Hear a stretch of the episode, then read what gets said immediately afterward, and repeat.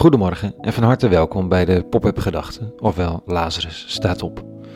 Op de ochtenden van elke werkdag begin ik met een uur waarin ik de Bijbellezingen van de dag lees, zoals die in een grijs verleden zijn vastgelegd in een lezenrooster. Al associërend schrijf ik een overweging om de dag mee te beginnen. Vandaag met de titel In de kern is er onzekerheid en vertrouwen. Die twee. Pop-up gedachten donderdag 19 maart 2020.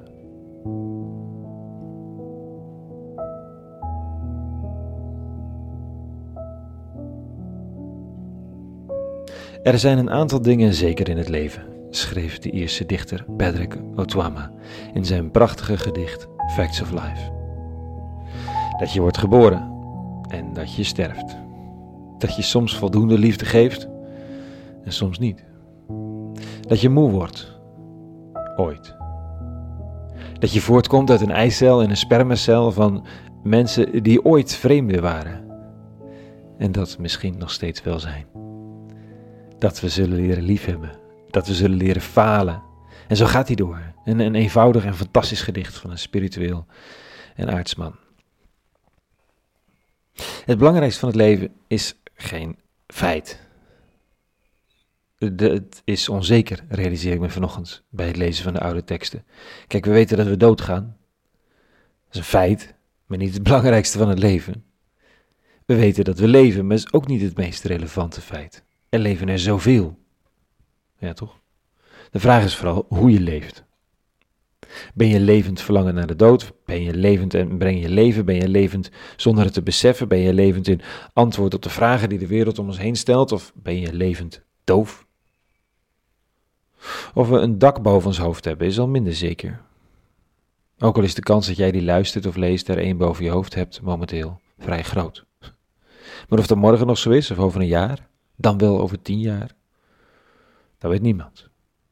Vraag maar aan Tommy Sheriff, de man die uit Egypte vluchtte en een tiental jaar geleden zijn vriend nog uitlachte die hem zei dat zij wel eens zomaar de volgenden zouden kunnen zijn die moesten rennen voor hun leven. Met dak of geen dak is nog niet het belangrijkste van het leven, toch? Er zijn er zonder dak die waanzinnig krachtige mensen zijn. En er zijn er met dak die nooit gekozen lijken te hebben voor het leven. Dat is geen verwijt, hè? je weet niet wat er speelt.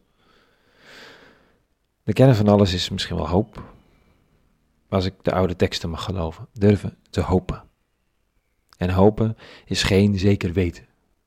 Ook al heb ik ooit vroeger in de klassieke teksten van de Heidelbergse catechismus moeten leren dat geloof, een ander woord voor hoop, dan wel voor vertrouwen, een zeker of stellig weten is.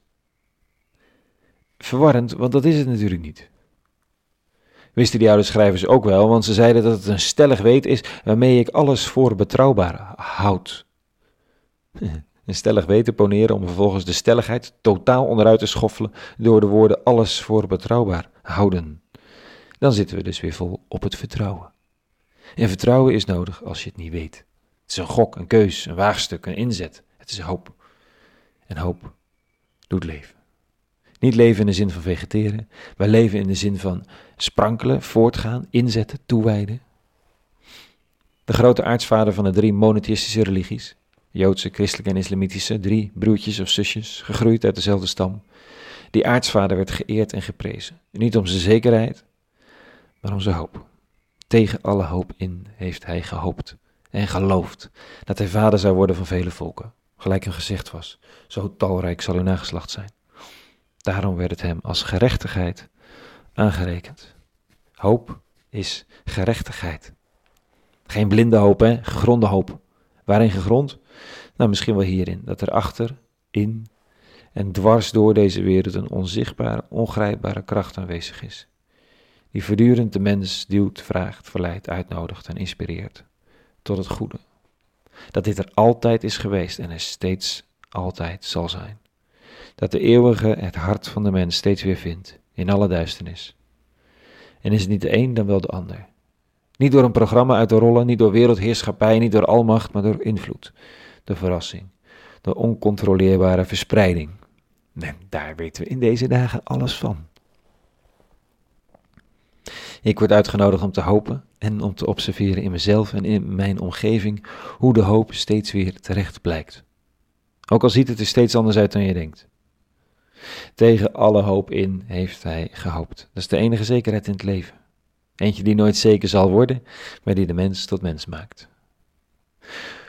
Oh, en als laatste deze hoop brengt dochters voort, schijnt Augustinus gezegd te hebben. Twee. Woede heet de een en moed heet de ander. Woede over hoe de dingen zijn.